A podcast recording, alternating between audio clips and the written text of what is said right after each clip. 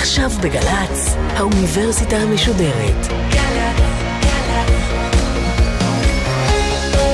מה שקורה עכשיו.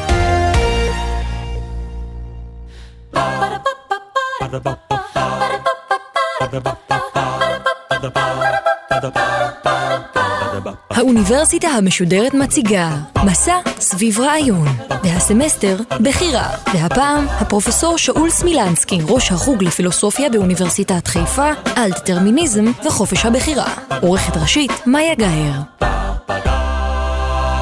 שלום, שמי שאול סמילנסקי, אני ראש החוג לפילוסופיה באוניברסיטת חיפה. אני אדבר על בעיית חופש הרצון, או בעיית חופש הבחירה. אה, השם המקובל הוא בעיית חופש הרצון, אבל היא עוסקת בבחירה החופשית של אנשים. היא שואלת מה זה אדם חופשי, מה זה אדם שיכול לבחור באופן חופשי. בעיית חופש הרצון היא באמת מהבעיות הקלאסיות, אה, חשובות ועמוקות של הפילוסופיה. הבעיה מוכרת לפחות אלפיים שנה. כמו שאומרים אלפיים שנה, פה זה גם נכון, לפחות. אה, אבל ההבנה הפילוסופית מתעצמת כל הזמן. זו בעיה פילוסופית, חשוב לי שתראו שזו בעיה פילוסופית מההתחלה, לא בעיה מדעית או בעיה שקשורה לש... בואו נסתכל על העולם ונראה מה קורה. אה, כי אי אפשר פשוט להבין אותה ולהתקדם בפתרון שלה בלי לעסוק בהעברה מושגית של מושגים ובטיעונים פילוסופיים, כפי שתכף נראה. אז מעניין אותנו באמת, בהחלט, מה אומרים הפיזיקאים והפסיכולוגים וחוקרי המוח על העולם או על היכולות האנושיות.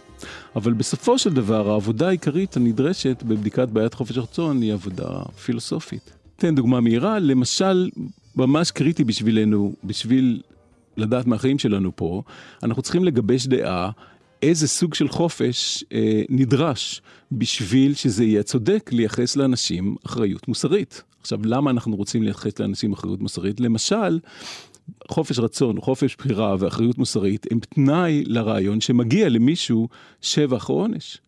ובשביל להבין מיד את החשיבות של הבעיה, מעבר לדברים יותר מומים כמו כבוד האדם וכולי, אנחנו שמים כל הזמן אנשים בבתי הסוהר, ואנחנו שמים אנשים בבתי הסוהר מתוך תחושה שמגיע להם להיות שם, שזה צודק שהם יהיו שם.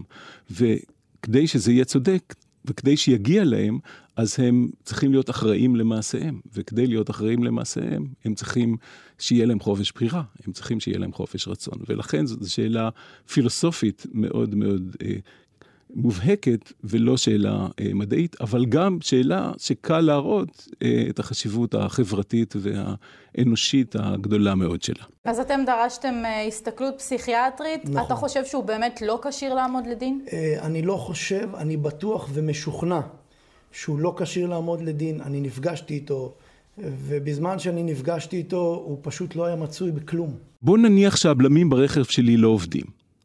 עכשיו, כל אדם רציונלי יחשוב ש... שיש לזה סיבה, זה לא סתם. זאת אומרת, הרכב אה, לא בולם אה, בגלל הסיבות שגורמות לו לא לעצור. אה, ולכן למשל נעשה מה שאנחנו עושים, אנחנו נגרור את האוטו למוסך. עכשיו בוא נעבור רגע ונחשוב על בן אדם. בני אדם, אפילו הבני אדם הפשוטים ביותר, יותר מסובכים מבלמים של מכונית. אבל גם ביחס לבן אדם ניתן להתחיל לחשוב על הסיבות לפעולה שלו. למה, למה הוא פעל? נניח שצעיר חטף תיק מזקנה ברחוב. למה האירוע המכוער הזה קרה? למה לא היו לו, לצעיר, מעצורים? יש לאדם איזה אופי מסוים ויש לו אמונות מסוימות, למשל פה זה רלוונטי שהוא מאמין שיש בתיק כסף, ויש לו רצונות מסוימים, אה, למשל הוא רוצה לקבל כסף, אה, הוא אוהב כסף והוא רוצה לקבל כסף בקלות, והוא מאמין שלא יתפסו אותו וכל מיני דברים כאלה. אז בהינתן האופי שלו והאמונות שראינו והרצונות שלו, איך הוא יכל לא לשדוד את הזקנה?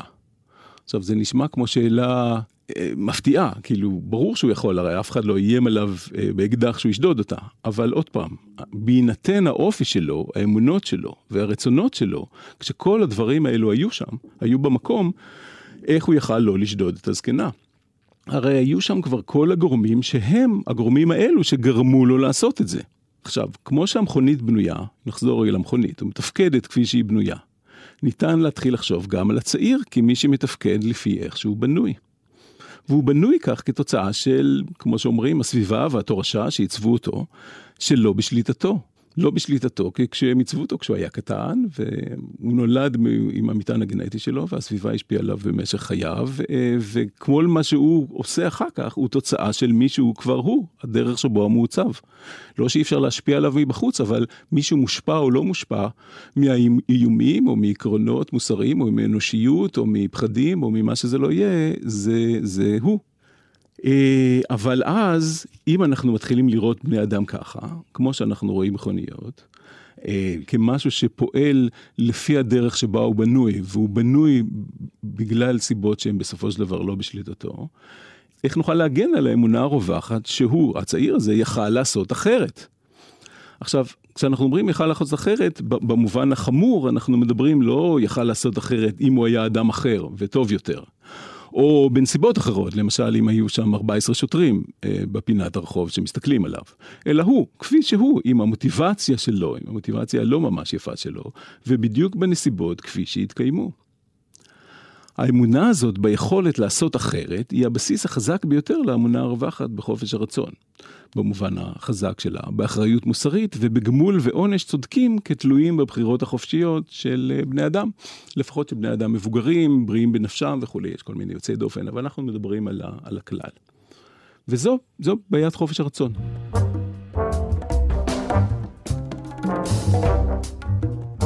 האם ייתכן חופש או בחירה חופשית בעולם סיבתי?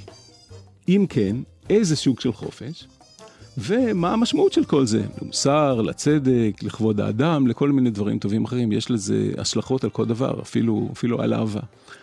עכשיו, אה, במרחב הזה של מחשבות על בעיית חופש הרצון, אה, יש כמה עמדות שנרצה לבחון. אה, עמדה אחת שאני אעבור עליה במהירות, בזריזות, לא נקדיש לה הרבה זמן, פשוט כי היא מוטעית בעליל. אה, היא פטליזם. אני מדבר עליה כי היא עמדה שבכל זאת אה, אנשים מדברים עליה, היא באוויר. לפי הפטליזם, מה שנעשה או לא נעשה לא משנה. אנחנו כולם מכירים את הביטוי הזה, לכל כדור יש כתובת. כאילו שמה שנגזר לקרות, יקרה, בלי קשר למה שנעשה. עכשיו, נשים בצד כל מיני אמונות דתיות ודברים כאלו שהם עולמות אחרים שלא רלוונטיים לפה, ובואו נחשוב על הגישה הזאת, על הפטליזם, רק של עצמה, בהנחות הרגילות שלנו על איך העולם אה, עובד.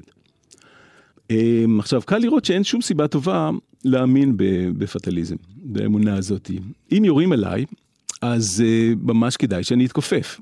זה פשוט יקטין את הסיכוי שיפגעו בי. וכך גם uh, כדאי, לפחות סטטיסטית, מאוד כדאי לחגור חגורת פתיחות, שמקטינה את הסיכוי שימות בתאונת uh, דרכים בצורה משמעותית. זאת אומרת, המעשים של בני אדם משנים. ומה שמתרחש, מה שקורה בעולם, מתרחש במידה רבה דרך הבחירות והמעשים של בני אדם. What we have to understand is that free will is our capacity to see probable futures, futures that seem like they're gonna happen, in time to take steps so that something else happens instead. You can't change the past.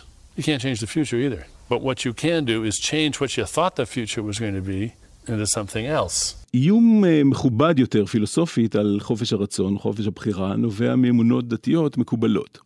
האמונה שהאל הוא כל יכול וכל טוב מציבה בפני המאמין את הבעיה המוכרת, שמכונה בעיית הרע. אם יש אלוהים, והאל כל יכול וכל טוב, אז איך הוא מאפשר קיום של כל כך הרבה רוע וסבל בעולם, למשל התעללות או מחלות נוראיות וקטלניות התוקפות ילדים קטנים? אבל זו לא הבעיה שאנחנו נדון בה היום. בעיה פחות מוכרת היא האיום של כל ידיעת האל, של האמונה של האל, שהאל יודע את הכל על חופש הרצון האנושי. אם האל יודע שבעוד שבוע, את או אתה, המאזינים, תעשו דבר מסוים, איך תוכלו בעוד שבוע לבחור מרצונכם החופשי לא לעשות את הדבר הזה? הרי אלוהים יודע שאתם תעשו את זה. אם אתם לא יכולים לבחור אחרת, אז איך יש לכם בחירה חופשית? הנוסח הזה של בעיית חופש הרצון, הוא זכה לדיונים פילוסופיים מעניינים במשך הדורות, אבל אני פשוט לא אוכל להתעמק בו כי אין מקוצר זמן. ואני אתמקד באיום על חופש הרצון שנובע מהדטרמיניזם. בניגוד לפטליזם, את האיום מהדטרמיניזם כן נכון לקחת ברצינות, אנחנו צריכים לקחת אותו ברצינות. הדטרמיניזם היא התפיסה שכל הדברים בעולם מחוברים סיבתית בקשר של סיבה ותוצאה. כך שבהינתן הסיבות, התוצאות נובעות בהכרח. אם תחשבו על זה בתור שרשרת כזאת, סיבה, תוצאה, סיבה, תוצאה, סיבה, תוצאה, כשה... התוצאה היא כבר הסיבה של השלב הבא בשרשרת, והרעיון פה הוא שככה העולם בונה. ולכן ברגע שיש את הסיבה, התוצאה באופן הכרחי אה, מתרחשת. Tell me, your choice right now, did you freely choose that? Yes, of course. Because if I wanted to, I could have chosen the apple. Nothing forced me to choose the chocolate bar. I chose it because I wanted it. Okay, if you wanted to, you could have chosen the apple. But you didn't. You chose the chocolate. So, how do you know you were free to choose the apple? What makes you so sure that the choice just now wasn't predetermined? הדטרמיניזם הוא האיום הגדול ביותר על חופש הרצון. עכשיו, בעולם, בעולם שלנו, שהוא עולם של מכוניות, עולם מכני, עולם אה, באמת טבעי לחשוב סיבתית באופן דטרמיניסטי, וכבר ילדים יודעים לעשות את זה. כמו שראינו, אם משהו ברכב שלי לא עובד, אני מחפש את הסיבות שגורמות לכך. אבל אז עולה השאלה אם הדטרמיניזם אינו חל גם על בני האדם. בני אדם הם כמובן, בניגוד למכוניות, הם גם יצורים פסיכולוגיים, אבל אין לנו מניעה לדבר על דטרמיניזם בתחום הפסיכולוגי. ראינו את זה כבר בדוגמה של uh, השודד של הזקנה. עכשיו, לפני שאנחנו קופצים פה למים, חשוב שנראה כי מה שחשוב הוא מבנה העולם בפועל, ולא השאלה של יכולת הניבוי שלנו. הרי אם תחשבו על זה רגע, אין לנו יכולת ניבוי של מזג אוויר ליותר מכמה ימים קדימה, לא רק לנו, אלא לנו כמין האנושי. זאת אומרת, גם לחזאים, למומחים הכי גדולים, לא יכולים לנבא את מזג האוויר יותר מכמה ימים קדימה, וגם זה במקרה הטוב. בכל זאת ברור לנו שיש סיבות שבגללם או ירד או לא ירד גשם, אם זה בעונה הנכונה, או יהיה או לא יהיה שרב אה, בעונה הנכונה בעוד שבוע. וגם אה, ההפך נכון. אפשר לנבא בוודאות מלאה שמחר כשאני אנהג ואני אעצור לילדים קטנים העוברים במעבר חצייה, אפשר לנבא בוודאות מלאה שאני לא אחליט פתאום לתת גז ולדרוס אותם. אבל זה שאפשר לנבא את זה בוודאות באמת מלאה, כמה שמעבר לכל ספק סביר, כמו שהמשפטנים היו אומרים, לא אומר שאני לא חופשי ואני לא יכול לדרוס אותם. אני כן יכול לבחור לדרוס אותם. איך אנחנו יודעים את זה? פשוט תחשבו על התסריט הבא. למשל, אם אני הייתי בטוח שאני מוכרח למהר כדי להציל את העיר מפצצה אטומית מתקתקת, אז אה, כן, הייתי נותן גז. בנסיבות רגילות פשוט אין לי שום סיבה לעשות את זה, ולעומת זאת יש לי סיבות ממש ממש מצוינות לתת לילדים אה, להמשיך לחיות. אני רוצה טיפה לדבר על הפיזיקה המודרנית, תחום שאני לא מבין בו ולא אה, ניכנס פה לעומק, אבל זה רלוונטי פה בגלל שיש תפיסה חברתית רווחת שלכאורה הדטרמיניזם מופרך. עכשיו, פיזיקאים אמרו שיש מכניקת קוונטים אה, בחלקיקים תת-אטומיים, ובגלל זה הדטרמיניזם לא תקף, ולכן מן הסתם אנחנו לא צריכים לדאוג לגבי בעיית חופש הרצון. אה, אבל זה קל מדי, זה מהר מדי, ולכן חשוב שלא נעשה לעצמנו חיים יותר מדי קלים, אה, אם אנחנו רוצים לחשוב באמת ביושר. פיזיקה מודרנית באמת מציעה, ש... או לפחות יש עמדה רווחת, אינטרפטציה רווחת של מכניקת הקוונטים בחלקיקים התת-אטומיים, שבה הדטרמיניזם לא תקף, והחלקיקים האלו מתרוצצים באופן שרירותי, שרירותי אונתולוגי, זאת אומרת בעולם, לא רק בגלל בעיית הידע שלנו, אלא בפועל הם לא דטרמיניסטים. לא חשוב לנו, אני גם לא מומחה לתחום הזה, ולא חשוב לנו להבין בדיוק איך, איך זה עומד, ויש, עד כמה שאני מבין, הנושא הוא מאוד נמצא בדיונים ובוויכוחים גם בין הפיזיקאים לבין עצמם. אה, מה שחשוב לנו אה, להבין הוא שלפחות באינטרפטציה רווחת ומקובלת פיזיקלית של מה שקורה שם בחלקיקים התת-אטומיים האלו, אז הם לא מתנהגים בצורה דטרמיניסטית, הם לא מתנהגים בצורה של סיבה ותוצאה ישירה, שבה אפשר אה, גם לנבא, שבו אפשר להגיד שהעולם הוא עובד כמין מכלול כזה של סיבות תוצאות, סיבות תוצאות, כשרשרת סיבתית אה, ברורה.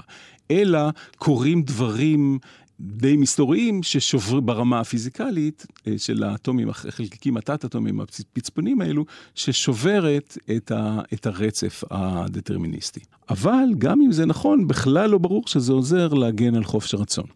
למה? בשביל לראות את זה בואו נעשה בזריזות ניסוי מחשבה פילוסופי. בואו נחשוב על הפעולות של שודד הזקנה הזה, שכבר ראינו, הוא עובד קשה בשבילנו, כמין צליל כזה, כמו טייפ, שבו כל החיים שלו מוקלטים. פעם הסליל אה, רץ קדימה והוא שודד את הזקנה, זה מה שקרה קודם בסיבוב הראשון.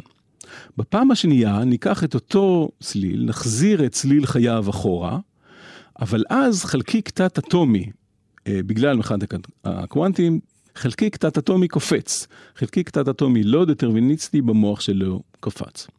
וכתוצאה מזה, כשסליל החיים שלו ממשיך להתגלגל קדימה, והוא פוגש את הזקנה, הוא לא שודד אותה הפעם. אז אנחנו רואים שהאינדטרמיניזם הזה רלוונטי, הוא משפיע על אירועים, אבל מבחינת בעיית חופש הרצון, או מבחינתנו, כמי שמעניין אותנו, חופש הבחירה, יכולת הבחירה של אנשים, אה, מיד אפשר לראות שזה לא עוזר, וזה הכוח של ניסוי המחשבה הזה. הרי מה שמעניין אותנו היא השליטה של השודד על מעשיו, כבסיס לאחריות המוסרית שלו. בגלל שהוא שלט והוא יכל לעשות אחרת, בגלל שהוא אחראי למעשה הזה, אז אנחנו מרגישים שמגיע לו עונש ואנחנו יכולים להאשים אותו ולגנות אותו ואולי להעניש. מעכשיו בוא נניח שהעולם דטרמיניסטי, נעשה לעצמנו חיים קלים, נניח שהעולם דטרמיניסטי, שיש דטרמיניזם מלא, כי אנחנו לא צריכים לדאוג לגבי מכניקת הקוונטים, היא לא עוזרת לנו עד כמה שאפשר לראות. אז נניח שהעולם דטרמיניסטי, יש דטרמיניזם מלא והוא חל על כל מעשה האדם. האם זה סופו של רעיון חופש הרצון או חופש הבחירה? אינטואיטיבית אני חושב שרוב האנשים יגידו כן, ברור שכן. מה, על מה עוד נשאר לדבר? זה מובן מאליו. אם כל המעשים של האדם נקבעו דטרמיניסטית, בצורה כזאת של סיבה ותוצאה, שבה ברגע שהסיבות קיימות, התוצאות נובעות באופן הכרחי, אז ברור שאין מקום לדבר על חופש רצון או על בחירה חופשית. אבל, כמו שקורה הרבה פעמים אה, בפילוסופיה, שהיא מאתגרת את המובן מאליו לכאורה שלנו, המסקנה הזאת היא מהירה מדי. ולמעשה רוב הפילוסופים המתמחים בבעיית חופש הרצון דווקא מאמינים בעמדה שמכונה קומפטיביליזם, מלשון compatible, התיישבות.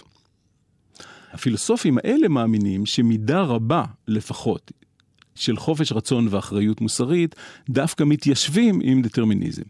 עכשיו בואו נחשוב על דוגמה טיפוסית מהחיים יומיומית. אה, בואו נחשוב על אישה שיש לה דחפים בלתי נשלטים ליטול ידיים כל הזמן. בוא נגיד 20 אה, פעם בשעה. היא עוברת טיפול, שזה כמובן גורם לה לסבל נוראי ולא מאפשר לה לתפקד באופן אה, רגיל ו- ומונע את האפשרויות שלה לחיות את החיים שלה ולבחור את הבחירות שלה. ו... עכשיו, אבל בואו נהיה אופטימיים. היא עוברת טיפול פסיכולוגי וכתוצאה מהטיפול היא מפסיקה לחוש את הדחף הזה. ואז היא רוחצת ידיים אה, רק שאנחנו רוחצים, שאנשים רגילים רוחצים.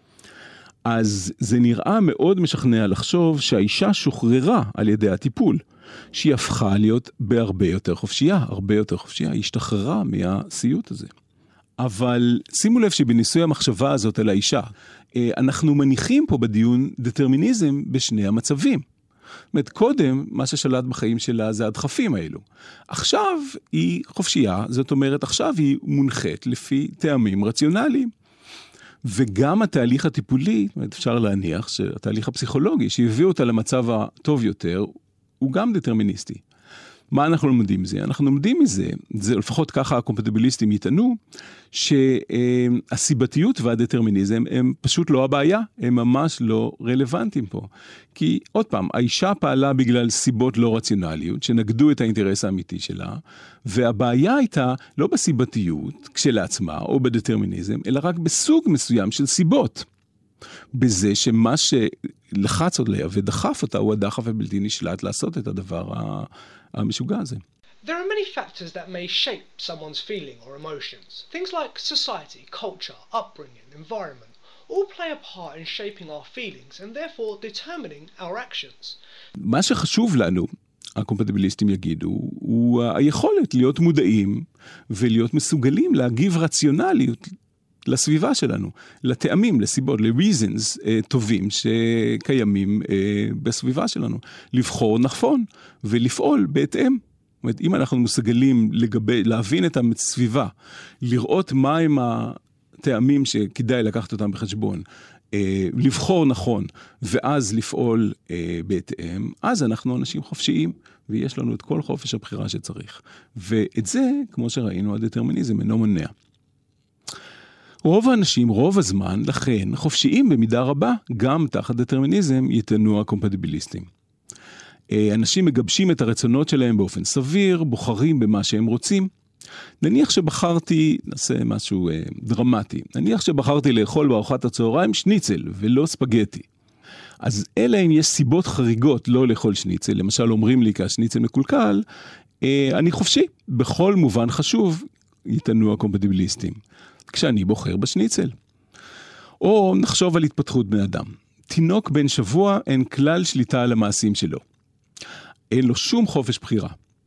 אבל בהדרגה, כשאנחנו מתבגרים, אנחנו צומחים מבחינת היכולת שלנו להבין את הסביבה, להיות מודעים לשיקולים של אינטרס אישי, של חוק או של מוסר, ולכוון עצמנו לפיהם. לכן אנחנו, אה, כשאנחנו מתבגרים, אז אנחנו גם צומחים ביכולת שלנו להיות יצורים אחראיים למעשיהם. אנחנו יכולים למשל להיות חברים לקהילה של אנשים הפועלים באופן הדדי. מה זה אומר? זה אומר שאנחנו מצפים מעצמנו ומבני אדם אחרים לפעול כיאות. ואם מישהו לא פועל כיאות, או אנחנו בעצמנו, או מישהו אחר, או זולתנו, אז אנחנו מרגישים שאנחנו יכולים לבקש מהם דין וחשבון.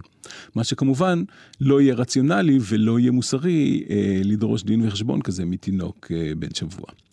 כנגד הקומפטיביליסטים האלו, שעוד פעם חושבים שחופש הרצון, חופש הבחירה וגם אחריות מוסרית וכל הדברים הטובים שנובעים מזה, מתיישבים עם הדטרמיניזם, עומדים ההר-דטרמיניסטים, הדטרמיניסטים הקשים.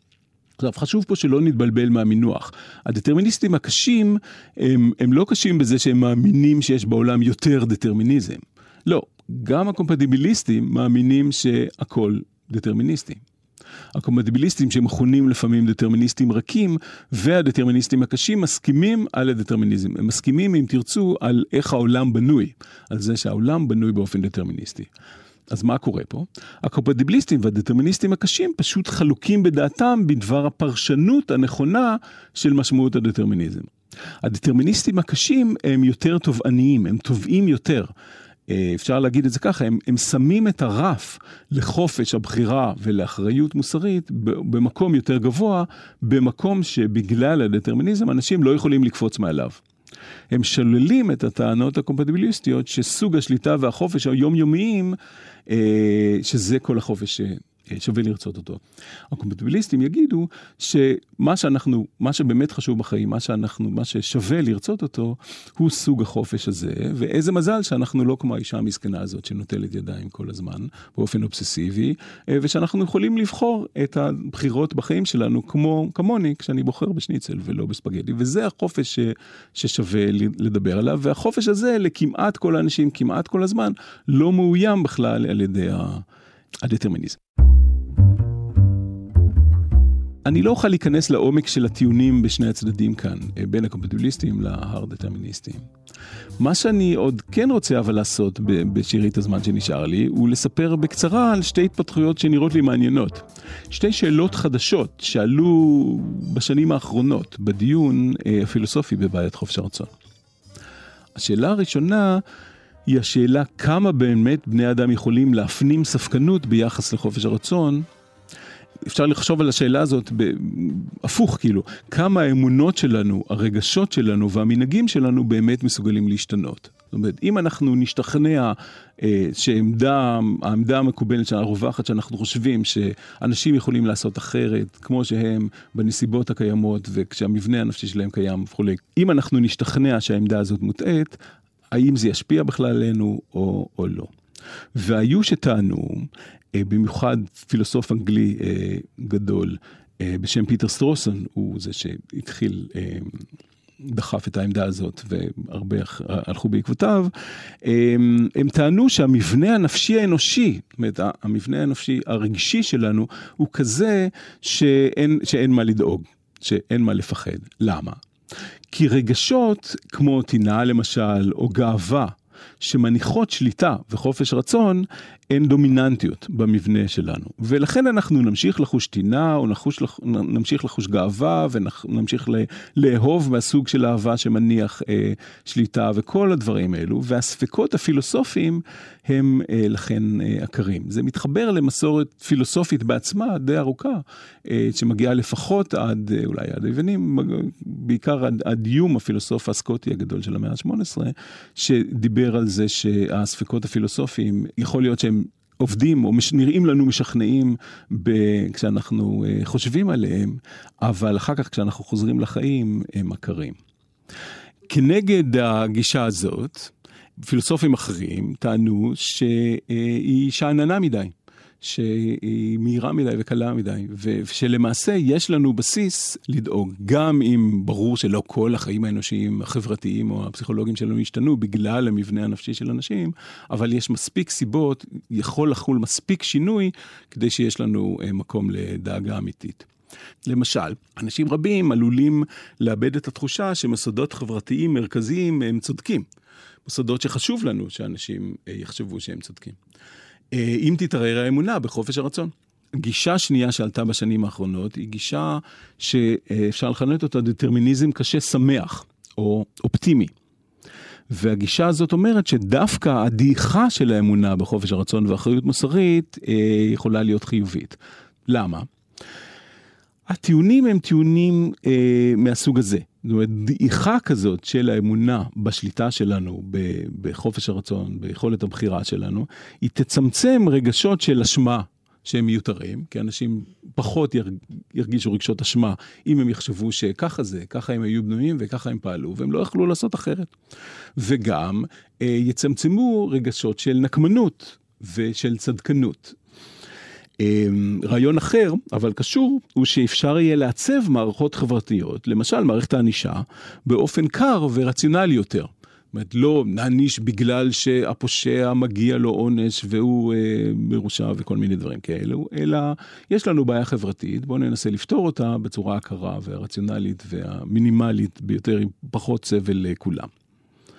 מנגד, כנגד העמדה הזאת, של הדטרמיניזם קשה שמח או אופטימי, נטען שהחשיבות שאנחנו נותנים לשליטה ולמעשים של בני אדם תלויה באמונה, או במידה רבה תלויה באמונה בחופש הרצון. נחשוב על דוגמה, דוגמה יומיומית. אה, מישהו, אנחנו משחררים מישהו כי יש לו אליבי, הוא לא היה שם, הוא לא עשה את הפשע. אבל מדוע שנזדעזע כל כך מהמחשבה שאדם חף מפשע יושב בכלא? יכול להיות שכדאי לנו לעשות את הרשת שבה אנחנו תופסים את הדגים הפושעים, אה, לכזאת שהחורים בה יותר אה, קטנים. ואז ייתפסו גם אנשים שהיום אנחנו חושבים עליהם כחפים מפשע. כי במובן מסוים, כולם חפים מפשע. במובן מסוים, גם השודד של הזקנות לא יכל לעשות אחרת. אז אה, בואו נסכם. כמו שראינו, אין סיבה טובה להאמין בפטליזם. בגישה שאיכשהו העולם עוקף באופן שיטתי את המעשים של בני אדם, שהרצונות והפעולות של בני אדם הם בעצם אימפוטנטים. לעומת זאת, יש לנו סיבה טובה לדאוג ולהתלבט לגבי בעיית חופש הרצון הפילוסופית הקלאסית, בעיקר בגלל הדטרמיניזם. אבל גם אם הדטרמיניזם נכון, סביר לחשוב שסוגים מסוימים, חשובים ביותר, של שליטה וחופש רצון, זאת אומרת, יכולת בחירה חופשית של אנשים במובנים מסוימים, מתיישבים עם הדטרמיניזם ומתקיימים. דחפים בלתי נשלטים, כמו במקרה של האישה שראינו, שרוחצת ידיים באופן כפייתי, פוגמים בחופש שלנו, וניתן להשתחרר מהם. אני לא חושב שאפשר לי, אה, להתנגד לרעיון הזה, אפשר לדחות את הרעיון הזה. ורוב הבחירות שלנו, כמו בשניצל במקום בספגטי, חופשיות בכל מובן שחשוב בהקשר הרלוונטי. כמו שראינו, לא חסר שום דבר אה, בבחירה הזאת אה, שלי. עכשיו, באיזה מידה התרופה הקומפטיביליסטית, האינטרפטציה הקומפטיביליסטית הזאת לדטרמיניזם מספיקה? כמה האמונות שלנו בכלל יכולות להשתנות, ואיתן המנהגים שלנו החברתיים והאישיים? והאם שינוי כזה, גם ברמה האישית וגם ברמה החברתית, הוא מסוכן, או ההפך, הוא מבורך, הם חלק מהשאלות המרתקות שנמצאות בדיון פילוסופי סוער.